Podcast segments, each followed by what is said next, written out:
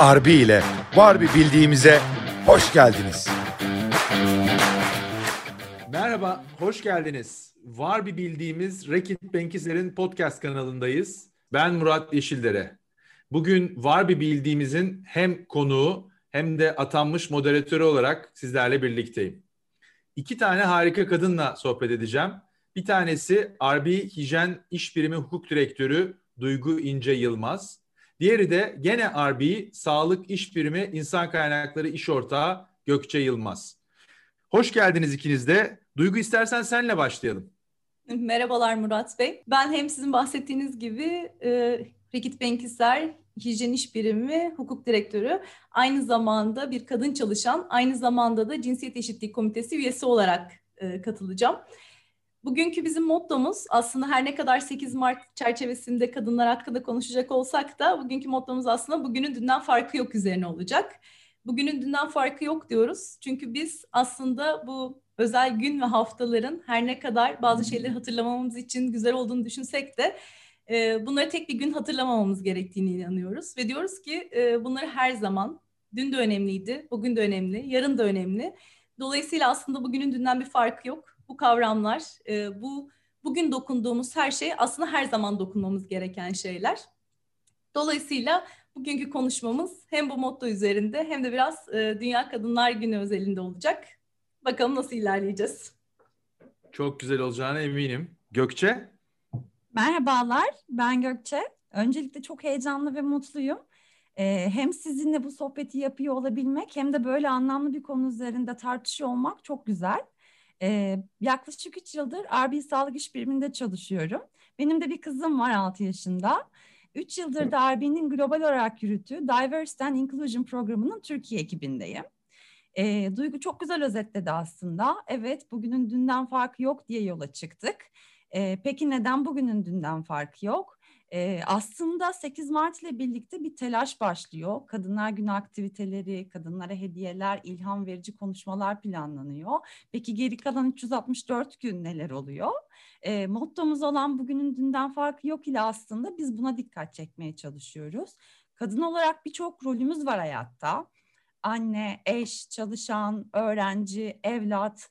E, kadınlar hayata o kadar çok dokunuyorlar ki aslında. RB olarak biz de bu rollerde çalışanlarımıza ya da RB'de çalışmak isteyen kadınlara daha fazla nasıl katkı sağlayabiliriz bunu düşünüyoruz. Bugün biraz bunlardan bahsetmek isteriz. Ee, Murat Bey sizin değerli katkılarınızla. Çok teşekkürler. Ee, öncelikle böyle önemli bir programa beni davet ettiğiniz için e, çok da mutluyum. E, dediğim gibi ben de bugün sizden e, öğrenmeye, e, ilham almaya geldim. E, keyifli bir sohbet oluyor zaten. İnşallah daha da keyfini arttırırız. E, ben Egon Zender firmasında görev yapıyorum. Yaklaşık olarak e, 20 yıldır. E, Egon Zender'in e, küresel ortaklarından bir tanesiyim. E, yaptığım iş aslında e, farklı alanlarda çalışan liderlerin değerlendirilmesine yönelik. Ve bu liderlerin değerlendirilmesini yaparken de e, oldukça objektif olduğunu düşündüğümüz bir yetkinlik modelini kullanıyoruz. Ancak hayatın her alanında, dünyanın her yerinde görüyoruz ki yetkinliklerin dışına çıkan ön yargılar e, zaman zaman liderlerin değerlendirilmesinde bizim önümüzü, gözlerimizi kapatıyor ve o sebeple de e, hak ettikleri rolleri, hak ettikleri fırsatları e, bir takım liderler almıyorlar. Ve bu haksızlığa en çok uğrayan gruplardan bir tanesi de kadınlar. E, benim de aslına bakarsanız toplumsal cinsiyet eşitliği e, mücadelem veya aktivizm kendi e, sınırlarımda bu haksızlıkları göre göre tetiklendi, göre göre başladı. Ve e, bu son 10 yıldır e, artarak, renklenerek devam eden mücadelenin sonucunda da iki sene önce e, beni son derecede mutlu eden bir de kitap yazdım. Eyvah CEO Doğuruyor kitabın ismi. Murat Bey ben e, siz şimdi Eyvah e, CEO Doğuruyor kitabından bahsedince hemen araya girmek istedim açıkçası. Çünkü ben sizi iki yıl önce Ağustos 2019'da bir kadın dayanışma platformunda yaptığınız bir konuşmada tanımıştım. O zaman da kitabınızla tanışmıştım ve o zaman yedi buçuk aylık hamileydim. E, kitabınızla tanıştığımda da Evastio doğuruyor. Hemen o dönemki genel müdürümüze mesaj atmıştım. Şimdi sırada bir tek CEO olmam kaldı diye. Bizim bu aramızda böyle yönetimle bir espri haline gelmişti. Ee, böyle posterler falan hazırlamıştık. Keep calm, işte avukatımız doğuruyor vesaire şeklinde. Ee, o dönemden bu döneme sizinle birlikte bugün gelip e, kadınlar hakkında konuşabiliyor olmak benim için çok değerli, çok anlamlı. Ve açıkçası o zaman size soramadım. Ee, iki sorum vardı. Şimdi hazır fırsatını bulmuşken sormak isterim. Zor neden değildir umarım. Eyvah? neden eyvah ve neden M nokta Yeşildere? Ee, süper sorular. Aslında şöyle, e, Eyvah CEO doğuruyor. Yani kitaba ismini veren hikaye gerçek yaşanmış bir hikaye.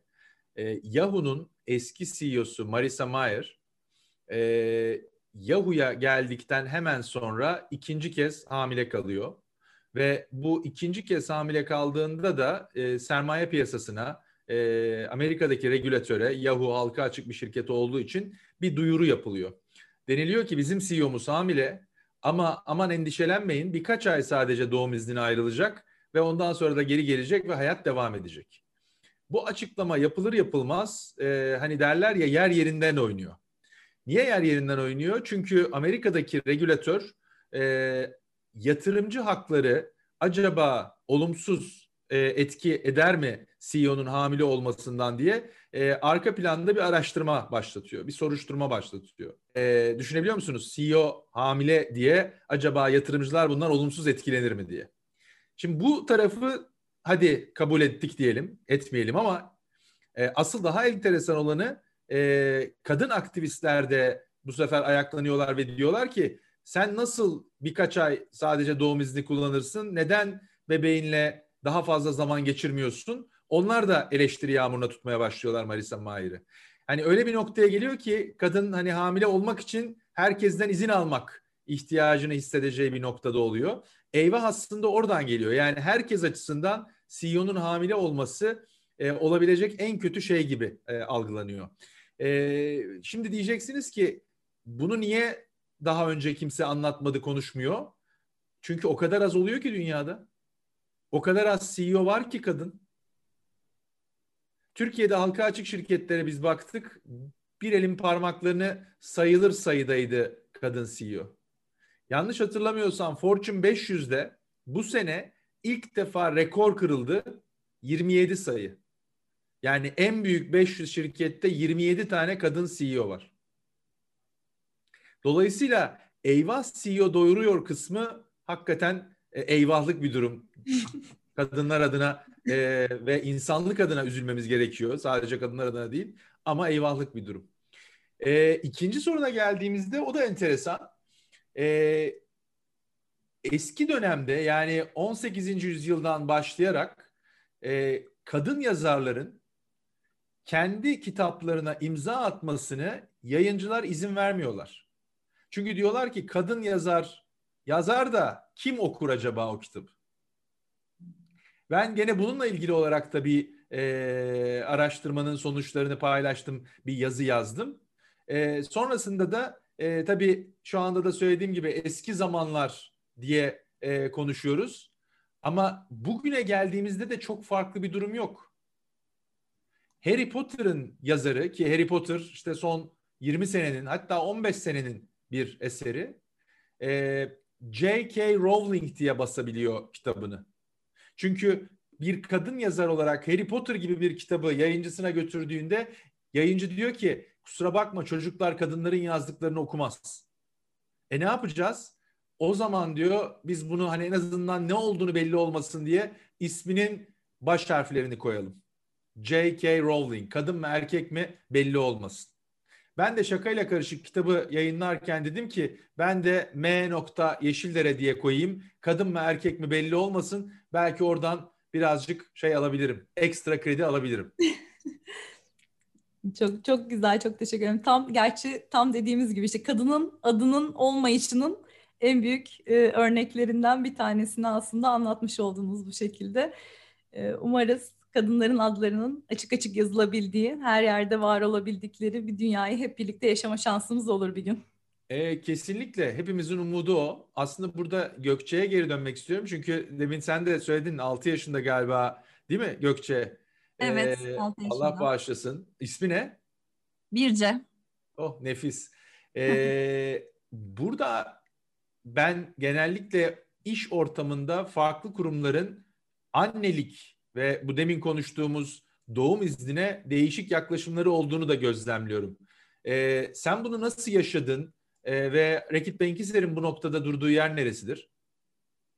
Ee, çalışan bir anne olarak benim de herkes gibi yaşadığım birçok zorluk oldu aslında. Bu hem fiziksel hem de ruhsal. Ee, gerçekten de toplumumuzda sizin de bahsettiğiniz gibi kadın olmanın, sonra çalışan kadın olmanın, sonra evli ve çalışan kadın olmanın, o da yetmedi evli, çalışan ve çocuklu kadın olmanın en zor yaşam rolü olduğuna inanıyorum. E, öncelikle bu durum daha bebek beklediğinizde öğrendiğinizden başlıyor diyebilirim. Tabii burada çalıştığınız kurumun desteği çok kıymetli. Çünkü bu roller arasında bazen ne yapacağınızı gerçekten bilemeyebiliyorsunuz. Ee, örneğin ABİ'de bu süreçleri daha sağlıklı geçirebilmeniz için bazı webinarlar düzenleniyor.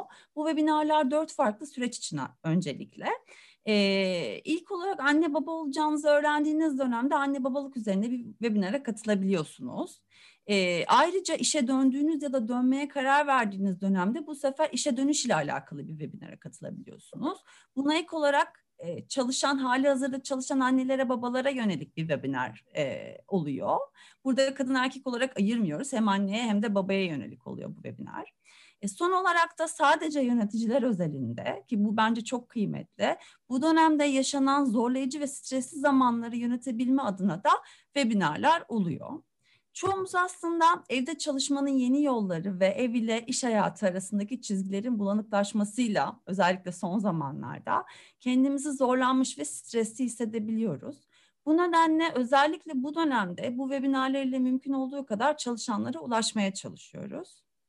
E, ee, RB'nin ayrıca bu dönemde annelere 16 haftalık yasal hamilelik izni ek olarak 10 hafta daha vermesi yani toplamda 26 hafta ücretli annelik izni kullandırması. Ayrıca babalara da 4 hafta babalık izni kullandırıyor olması çok kıymetli gerçekten. E, çünkü o dönemi yaşayan anneler babalar bilirler günlerin saatlerin bile kıymeti ayrı oluyor.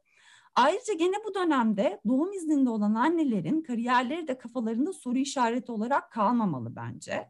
Bu dönemi çok keyifli geçirmeliler. Acaba kariyerimde geri mi kalıyorum dememeleri çok önemli. Ee, bunun için de bence rol modelleri gerekli. Ee, bizim abi sağlık iş birimimizde Ezgi arkadaşımız vardı. Vardı diyorum aslında ama hala RB'de. Ee, şöyle ki kendisi kariyerine RB'de başlıyor ve çok genç yaşta aslında tedarik departmanımızın yöneticisi oluyor. Daha sonra Ezgi doğum izni ayrıldı. Döndüğünde İspanya'da global bir pozisyona atandı.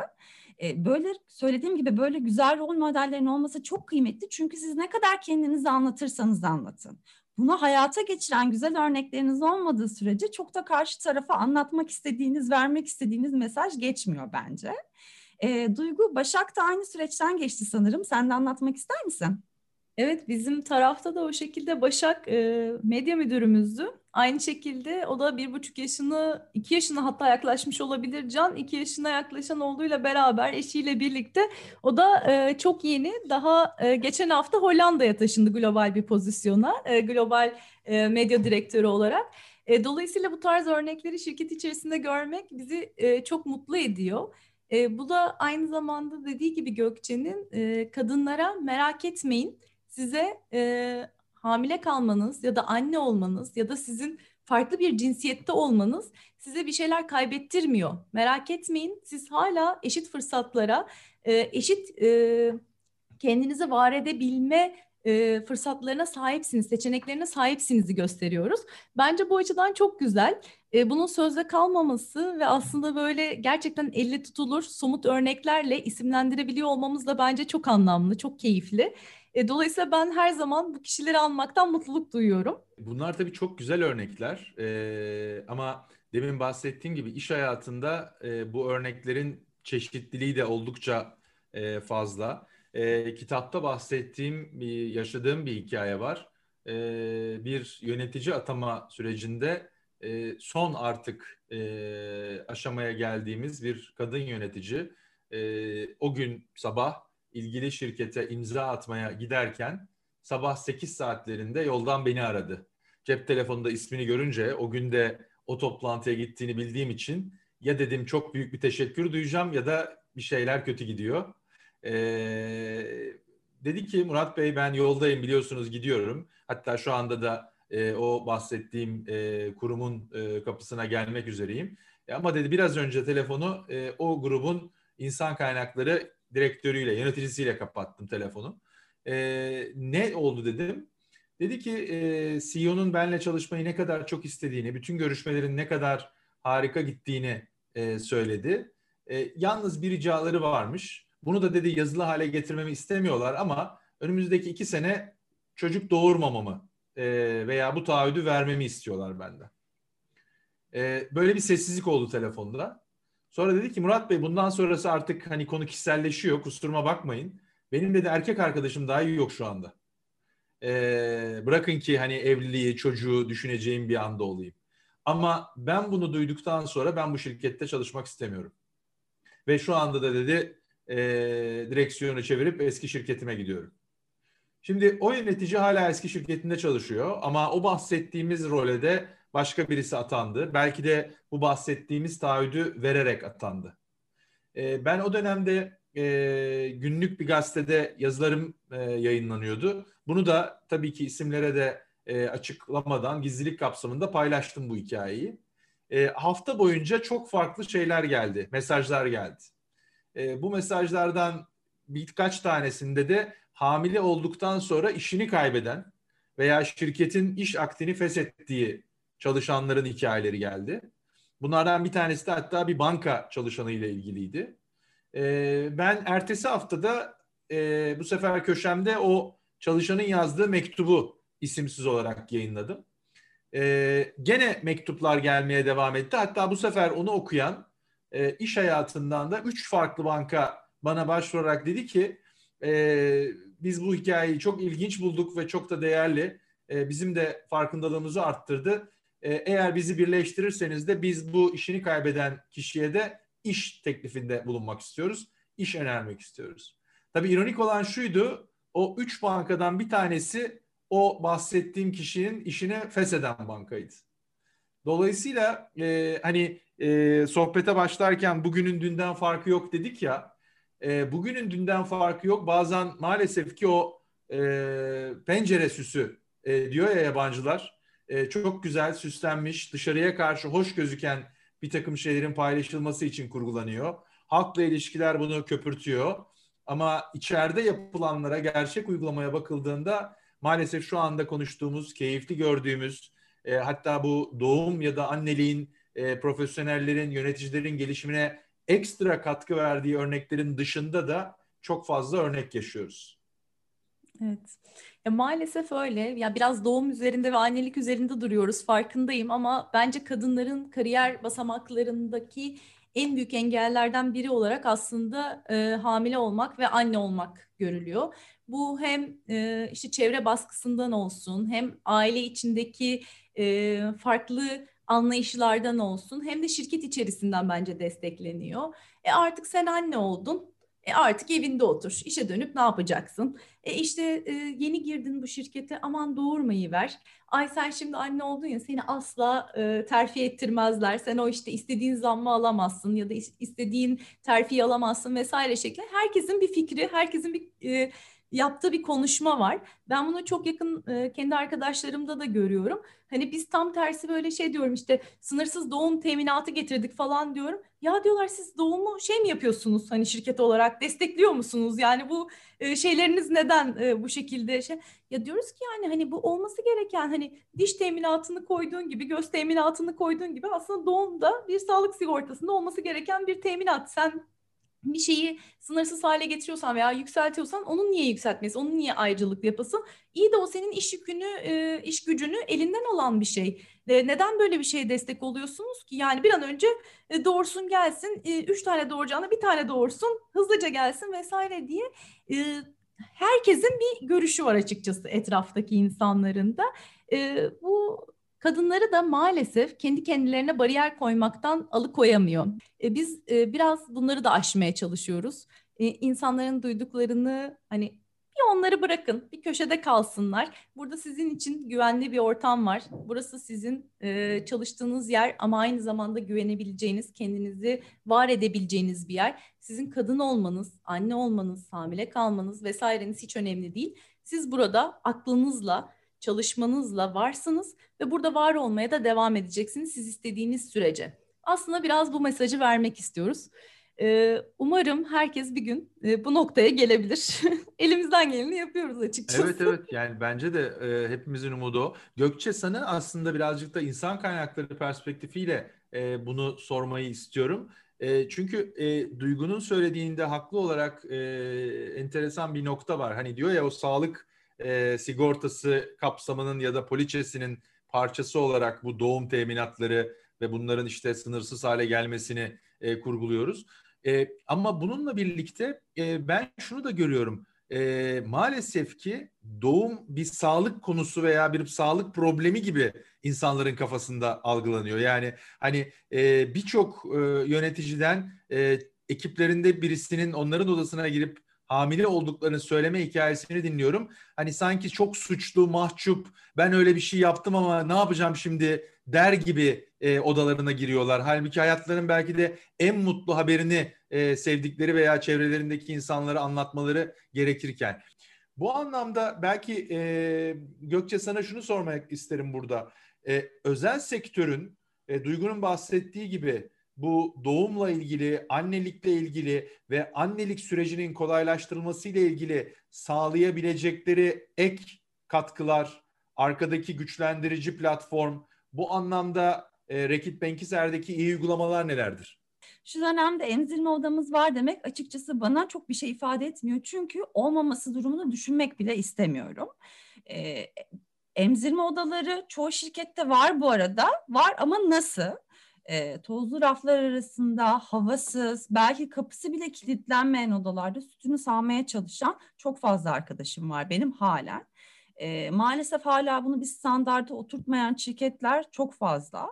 Bu bir lüks değil, bu bir ihtiyaç. Ee, ben yani gene hep nedense ikinizin arasında ben kötü örnekleri veriyormuş gibi oluyorum ama e, siz tabii e, çok farklı olması gerekenin e, olması gerektiği gibi uygulandığı bir ortamın içinde e, bir takım şeyleri e, kurguluyorsunuz ve e, yaşıyorsunuz.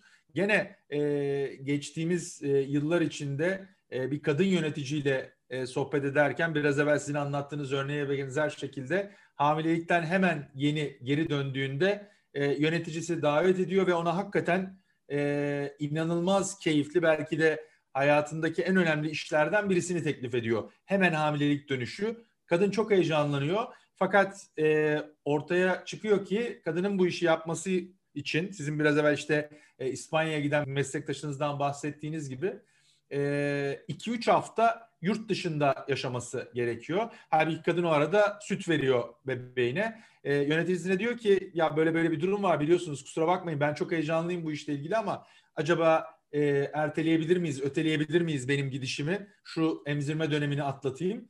E, yöneticisinin cevabı ya önemli değil gelince verirsin o üç haftalık sütü diyor. Çok güzel. Dolayısıyla ben hani bu tip şeyleri duyduğumda hep şeyi merak ediyorum. Bu yorumları yapan, bu arada hani burada da şöyle bir benim gözlemim var. Sizin de düşüncelerinizi duymak isterim. Ee, biz yöneticilerden bahsederken aslında cinsiyet belirtmiyoruz ama benim gözlerim yöneticinin kadın ya da erkek olması da çok fazla cevapları değiştirmiyor. Evet. Yani daha farklısını, daha büyük empatiyi bekliyoruz. Ama yöneticinin kadın ve erkek olması çok fazla o cevapları veya o bahsettiğimiz empatiyi aynı şiddette değiştirmiyor benim gözlemim. Farklı mı düşünürsünüz yoksa destekler misiniz bu görüşümü? Ben çok katılıyorum kesinlikle size. Ee, burada farkındalık düzeyini arttırmak çok kıymetli. Bizim bu e, noktada global olarak yaptığımız aslında e, konuşmalar oluyor. Stronger Together konuşmaları. E, bunlar ilham veren konuşmalar. Bu konuşmalarda amaç karşımızdakini dinleyerek ve öğrenerek aslında daha kapsayıcı olabilmek ve aslında daha iyi bir çalışma ortamı sağlamak. E, bu oturumlarda meslektaşlarımızın her birinin deneyimleri hakkında daha fazla bilgi sahibi oluyoruz ve farkındalık düzeyimiz artıyor. Tabii burada sadece işte kadın özelinde değil, e, çok farklı e, diversity yani çeşitlilik anlamında farklı profillerden gelen konuşmalar. E, burada deneyimlerini paylaşan arkadaşlarımız da gerçekten çok cesaretli e, ve çok açık bir şekilde bu konuşmaları yapıyorlar ve bu da bence övgüye değer. Bu konuşmalarda ayrıca farklı global firmaların üst düzey yöneticileri de konuk olabiliyor. Ee, söylediğim gibi genel olarak çeşitlilik üzerinde farkındalığımızı arttırmak amacıyla yapılıyor. Ee, örneğin Walmart Global'in genel müdür yardımcısı siyahi bir kadın, e, bir yönetici kendi hayat hikayesini e, anlatırken başka bir LGBT çalışma arkadaşımız kendi yolculuğunu anlatabiliyor. E, farkında olmak gerçekten çok kıymetli çünkü farkında olduğunuz noktada aslında değişimi başlatabiliyorsunuz. E, bunların hepsi gerçekten çok ilham verici konuşmalar ve global düzeyde de bunları bu kadar açık bir şekilde konuşuyor olmak da bence gurur verici. E, çok çok çok önemli bir şeyden bahsediyorsun. Aslında e, ben seni dinlerken yani bu Stronger Together e, kavramını birazcık e, şu dönemde liderlikte e, ben şefkatin giderek daha büyük önem kazandığını düşünüyorum ve e, biz şefkati de genellikle ilginç bir şekilde o anne şefkati e, karşılıksız sevgiyle özdeşleştiriyoruz. Ama şefkatin içinde veya tanımında e, biraz evvel senin ifade ettiğin gibi bir takım şeyleri paylaşabilmek, bir takım şeyleri dile getirebilmek, beraber bunun içinden çıkılabileceği güvenini karşı tarafa vermek var. Ve bence hani bu tip açık paylaşımları, bunu hem başarmış insanların paylaşımlarını ama benzer zorlu yollardan geçmiş insanların paylaşımlarını duymak. Hele ki e, şu anda içinde yaşadığımız dünyada yani hani son bir senede nereye gideceğimizi bilmeden savrularak gidiyoruz ki bu savruluş içinde de aslında özellikle iş hayatında, istihdamda e, kadın e, engelliler veya diğer e, iş hayatındaki azınlık olarak tanımlanan kesimler yani istihdamı daha zor olan kesimler en büyük zorlukları yaşıyor. O yüzden de bu paylaşımı ve birlikte daha güçlü olduğunu hissettirmeyi çok çok e, önemli bir inisiyatif olarak Rakit Banks'ler adına e, ben görüyorum. İçinde yaşadığımız dönemde bu son bir yılda benim en çok karşılaştığım kavramlardan bir tanesi de yılmazlık. E, bu resilience kavramını yılmazlık olarak e, çeviriyoruz ve o yılmazlığı da ikiye ayırmak aslında anlamlı. Bir tanesi bireysel yılmazlık kişinin kendi yılmazlık seviyesini yukarıya çekebilmesi ve tutabilmesi. Ama en az bu kadar önemli olan da organizasyonel yılmazlık. Organizasyonun kendi yılmazlık seviyesini yukarıda tutabilmesi. Çünkü ikisi de birbirine besliyor ve etkiliyor bir taraftan bakıldığında. Duygu belki burada sözü sana vereyim. Çünkü bildiğim kadarıyla Rekit Benkiser bu anlamda da o e, yılmazlık seviyesini yukarıya çekmek adına e, bir takım inisiyatifler de yapıyor. Belki onlardan biraz bahsedebilirsin. Bu çok önemli çünkü hani kadınları konuşuyoruz. Kadınlar demin bahsettiğimiz gibi bu zor dönemin etkilerini üzerlerinde en çok hisseden kesim. E, doğru katılıyorum. Bizim şirket içerisinde de aslında bir sürdürülebilirlik komitesi olarak başladığımız ama daha sonra amaç komitesi olarak adını da e, değiştirdiğimiz ve içeriğini de aslında birazcık daha geniş ve kapsamlı tuttuğumuz bir komitemiz var. Tamamen gönüllülerden oluşuyor. Tüm çalışanlarımız gönüllülük esasıyla gelip e, bu komitede çalışabiliyorlar ve seslerini duyurabiliyorlar. Biz burada Avrupa Birliği'nin üç e, amacından yola çıkarak aslında bunu kurgulamıştık. Bunlardan bir tanesi cinsiyet eşitliği, bir tanesi sağlık, hani zihinde ve bedenen sağlıklı olması çalışanların aynı zamanda sorumlu tüketim ve üretim şeklinde. Ben cinsiyet eşitliği komitesi üyesi olarak e, şunu söyleyebilirim ki biz aslında farklılığı ve kapsayıcılığı aslında ön planda tuttuğumuz bir yapı oluşturmaya çalışıyoruz. Dediğiniz gibi hem şirket olarak organizasyonunu beslemek fikirlerle çok önemli. Çalışanların içeriden aslında gördükleri eksiklikleri, kendi yaşadıkları deneyimleri paylaşabilmeleri çok önemli. Çünkü insanlar birazcık e, kendileri yaşamadan empati kurmakta oldukça zorlanıyorlar. E, Gökçe'nin bahsettiği Stronger Together konuşmaları bence çok önemli. E, kişiler kendileri yaşadıkları zaman e, karşılarındaki farklı kişilere, farklı durumlara empati göstermekte çok daha e, rahat yaklaşıyorlar. Ancak kendisi yaşamayan, deneyimlemeyen insanlara böyle şeylerin var olduğunu, farklılıkların, çeşitliliklerin, e, nelerin yaşandığını gösterebilmek bence çok önemli. Yaşamayan insanların da görebilmesi, anlayabilmesi için bu empati kurgusunu kurabildiğimiz e, deneyimleri paylaşmak bence çok değerli. Şirkette bunu yapabilmeye çalışıyoruz.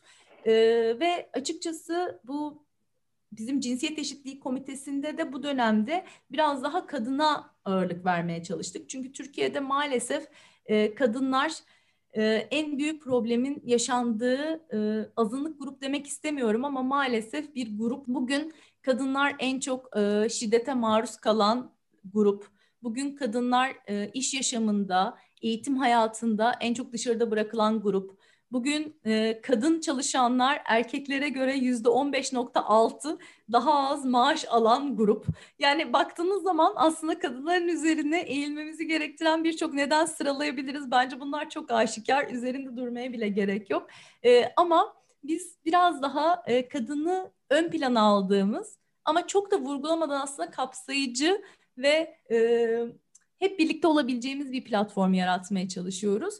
Şirket içerisinde Gökçe'nin de bahsettiği gibi birçok e, güzel uygulamamız var aslında. E, hem çalışanlarımızın kendilerini rahat hissedebilmeleri hem e, çalıştığımız diğer şirketlerin ilham alabilmeleri için. E, biz aile içi şiddet ile mücadele politikası hazırladık. E, burada kadın erkek fark etmeksizin aile içinde şiddete maruz kalan çalışanlarımızın başvurabilecekleri bir platform yaratmaya çalıştık. Tabii ki biliyoruz ki e, maalesef aile içi şiddete zaten maruz kalan e, cinsiyet maalesef en çok kadınlar. E, yine de burada kadını vurgulamadan aslında herkesi kapsayıcı olmak istiyoruz. Bu bizim kendi içimizde yaptığımız güzel örneklerden bir tanesi olduğu için paylaşmak istedim. Bence, bence çok önemli Duygu. e, çünkü e, ben bazen şeyle karşılaşıyorum. E, hani umut ediyorum bunu çok fazla kere e, uygulama veya e, buna geri dönme ihtiyacı hissetmezsiniz. Ama e, bir takım kurumlarda veya bir takım ortamlarda e, şiddetin özellikle de aile içi şiddetin ötekileştirmeye çalışıldığı ve bu ötekileştirmeyle birlikte hani bizim aramızda böyle birileri yok onu yapanlar başka bir yerlerde yaşayan insanlar denildiğine e, şahit oluyorum. E, senin e, bahsettiğin gibi Sabancı Üniversitesi her yıl e, bununla ilgili bir e, kapsamlı araştırma yürütüyor. O araştırmanın sonuçları çok enteresan. Türkiye'de e, şiddetin ne ekonomik refaha, ne eğitim seviyesine, ne de coğrafyaya dayalı bir korelasyon göstermediği ortaya çıkıyor. Yani Türkiye'nin her yerinde, her ekonomik grupta ve her eğitim seviyesinde aynı oranda kadına yönelik bir şiddet var. Erkek şiddeti var. Belki altını çizerek bunu e, söylemek lazım. Bu erkek şiddetinin, kadına yönelik erkek şiddetinin de oranının farklı formatlarda, biçimlerde olmakla birlikte yüzde yetmiş civarında olduğunu buluyor Sabancı Üniversitesi. Yani fiziksel şiddet, psikolojik şiddet, finansal şiddet ama topladığında yüzde yetmişe varıyor. Şimdi hani basit bir matematikle aynı erkekler e, bütün kadınlara şiddet göstermiyorsa e, yüzde yetmiş oranında erkeklerinde kadınlara yönelik şiddet gösterme meyli olduğu bu araştırmadan çıkıyor ortaya. Ve bunun demin bahsettiğim gibi hani iyi eğitimlilerde ya da Türkiye'nin batısında farklı, işte iş hayatının değişik bölümlerinde farklı bir e, durumu da yok. Her yerde bunu yaşıyoruz ve görüyoruz. O yüzden de hani sizin gibi organizasyonların bu konuda öncülük göstermesi e, ve eldeki e, konuları da e, yapılandırılmış biçimde cevap verecek çözümler yaratması bence çok çok önemli. Çok teşekkür ederiz. Bence şirketler en azından e, bu şekilde oluşumlarla ihtiyacı olan insanlara cevap verebilmek için hazır olurlarsa, var olabilirlerse ne güzel olur. Süper, süper. Çok güzel bağladın. Ee, Gökçe, e, ben yaygın saha teşkilatı olan tüketici sağlığı örgütlerinde sahada kadın e, çalışan e, istihdam etmenin de zaman zaman zorlukları olduğunu hatırlıyorum, biliyorum. E, bu konuda nelerle karşılaşıyorsunuz ve nasıl çözümler yaratıyorsunuz? Evet, satışta maalesef kadın çalışan bulmak gerçekten çok zor. Özellikle yönetici pozisyonuna geldiğiniz zaman bu zorluk biraz daha artıyor diyebilirim. E, satışla ilgili şöyle bir ön yargı var maalesef. E, satış dünyası erkeklerin egemen olduğu bir dünya gibi bir algı var. Bu algı sebebiyle de iş başvurularına baktığımız zaman satış pozisyonlarına çok daha az kadının başvurduğunu görüyoruz.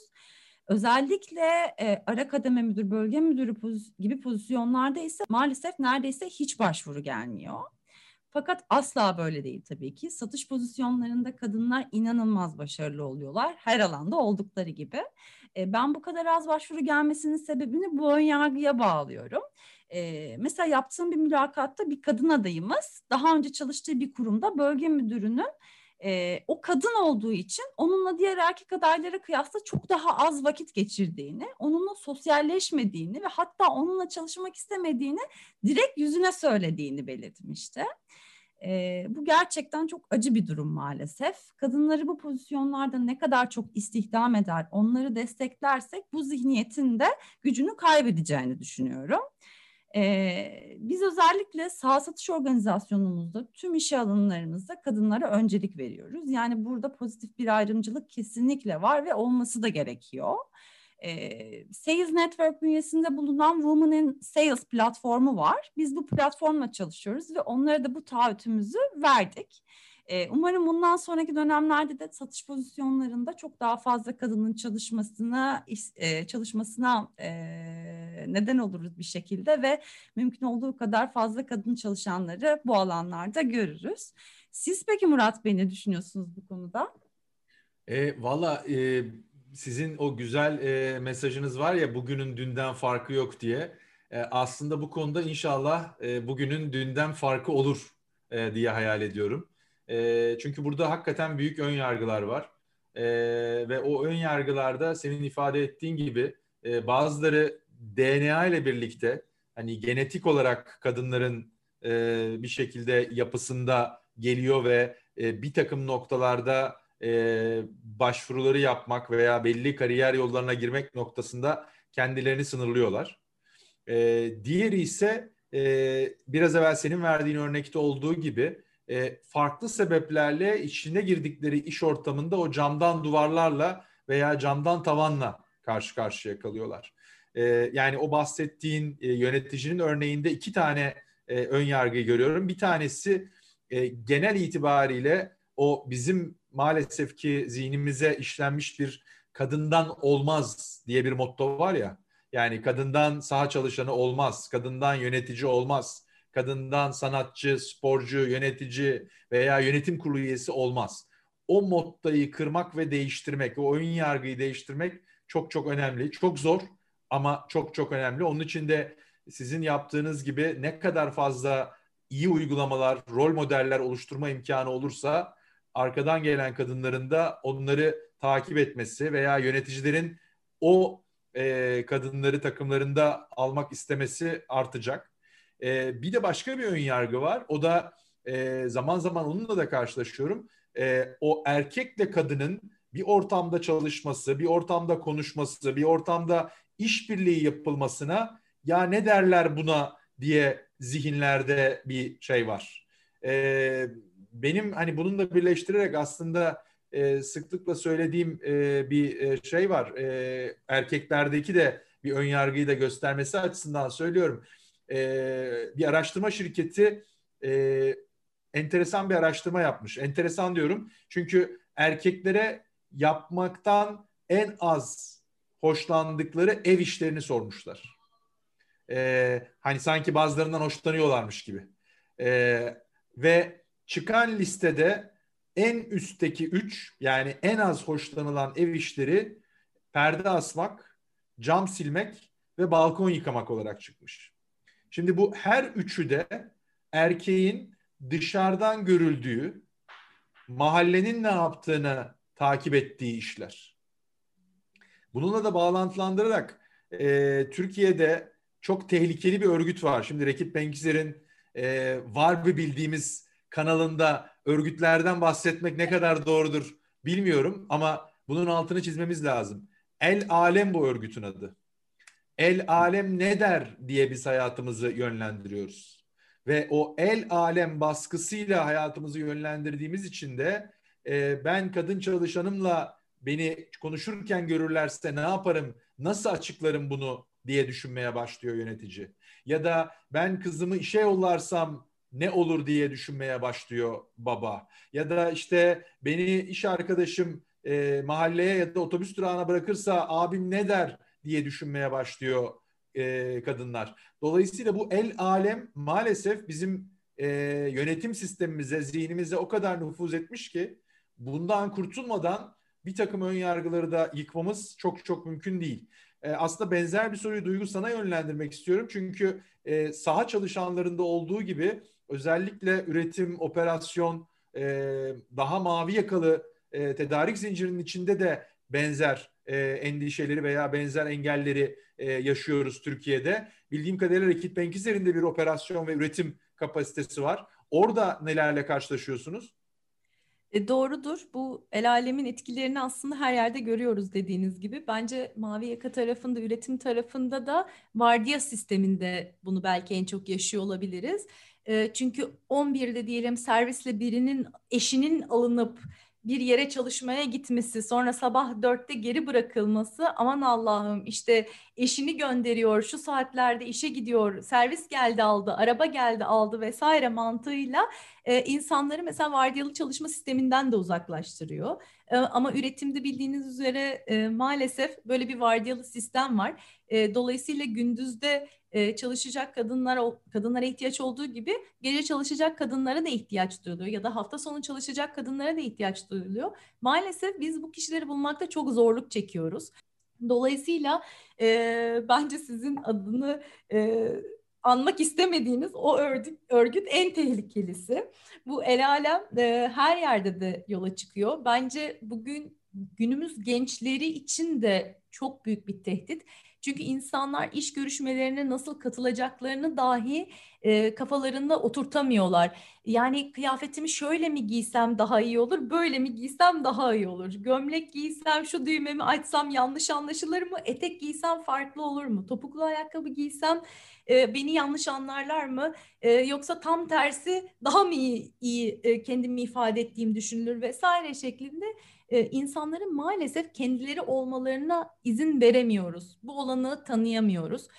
Erkekler maalesef bunun etkisini çok fazla hissedemiyorlar. Bunu üzgünüm ki kadınlar, üzgünüm ki azınlıkta kalan gruplar hissedebiliyor. Çünkü onlar kendilerini istedikleri gibi ifade etmekten kaçınıyorlar. Dışarıdaki örgüt hal ve hareketlerimizi maalesef üzerinde kontrol sahibi olan bir örgüt.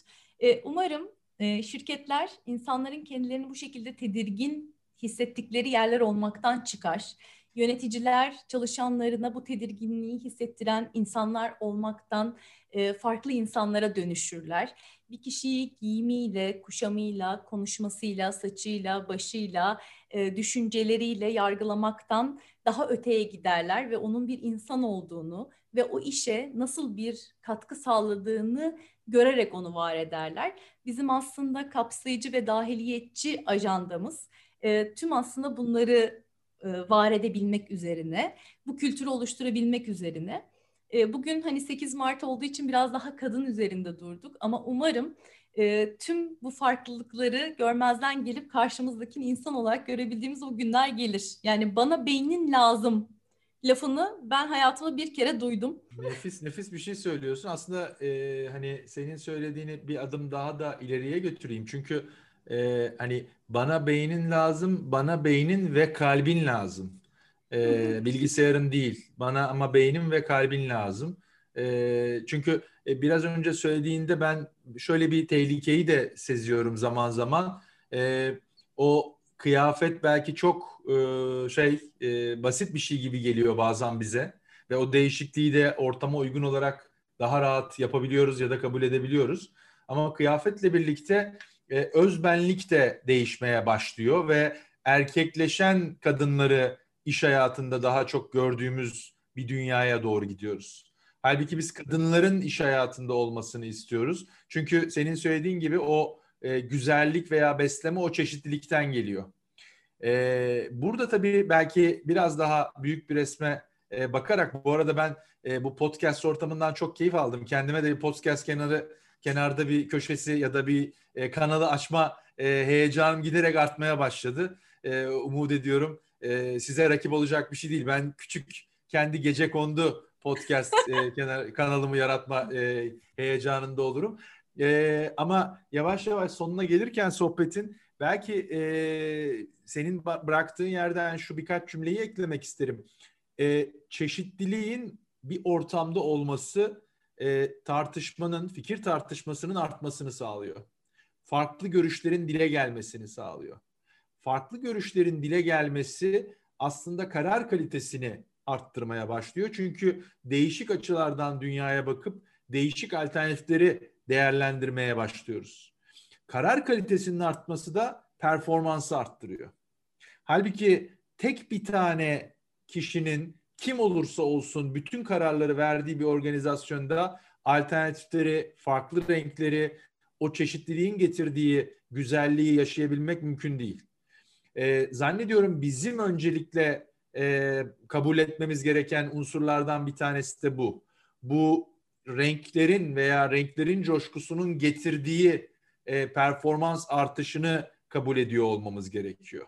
Biz bizim dışımızda görüşü olanlar, hayata bizim dışımızda bakanları ötekileştirerek, dışarıda tutarak çözmeyi daha kolay görüyoruz.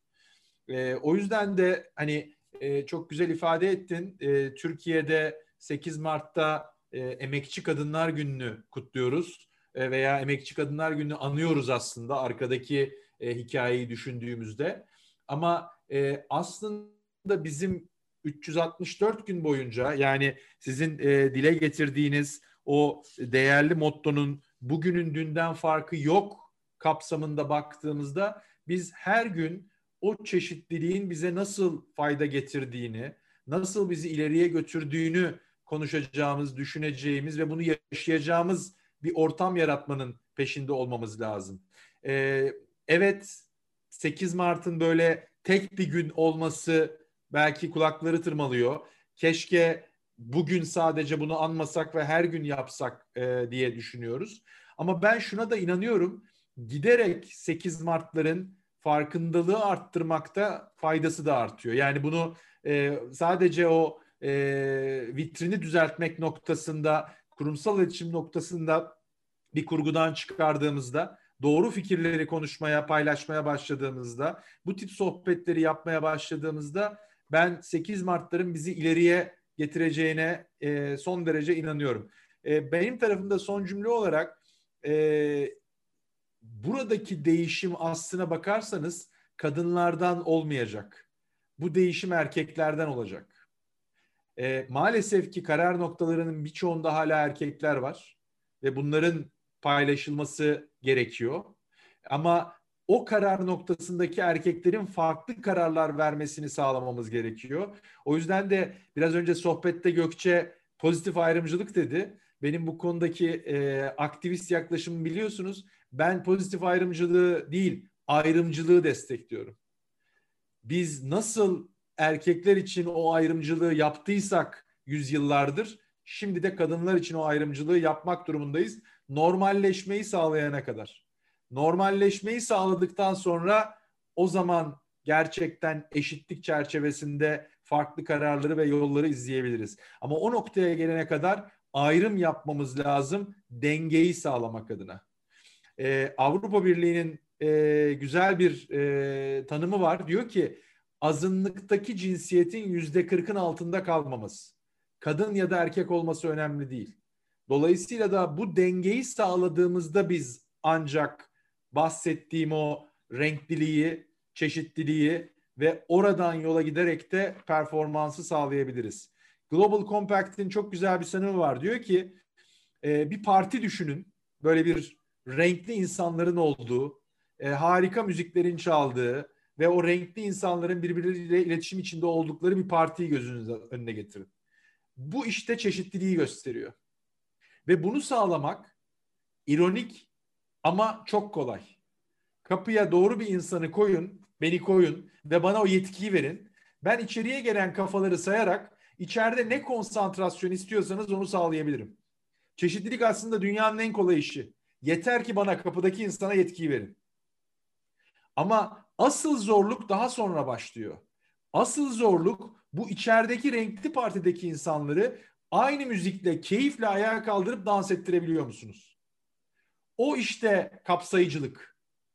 Kapsayıcılığı yapmaya başladıktan sonra gerçekten başarmış oluyorsunuz. Ama daha da zoru beyinlerin içindeki bilinçsiz önyargılar. En sonda gene kitapta yer verdiğim bir hikayeyle ben e, kendi sözlerimi bitireyim. E, 70'li yılların sonuna kadar dünyada filarmoni orkestralarında neredeyse hiç kadın müzisyen yok.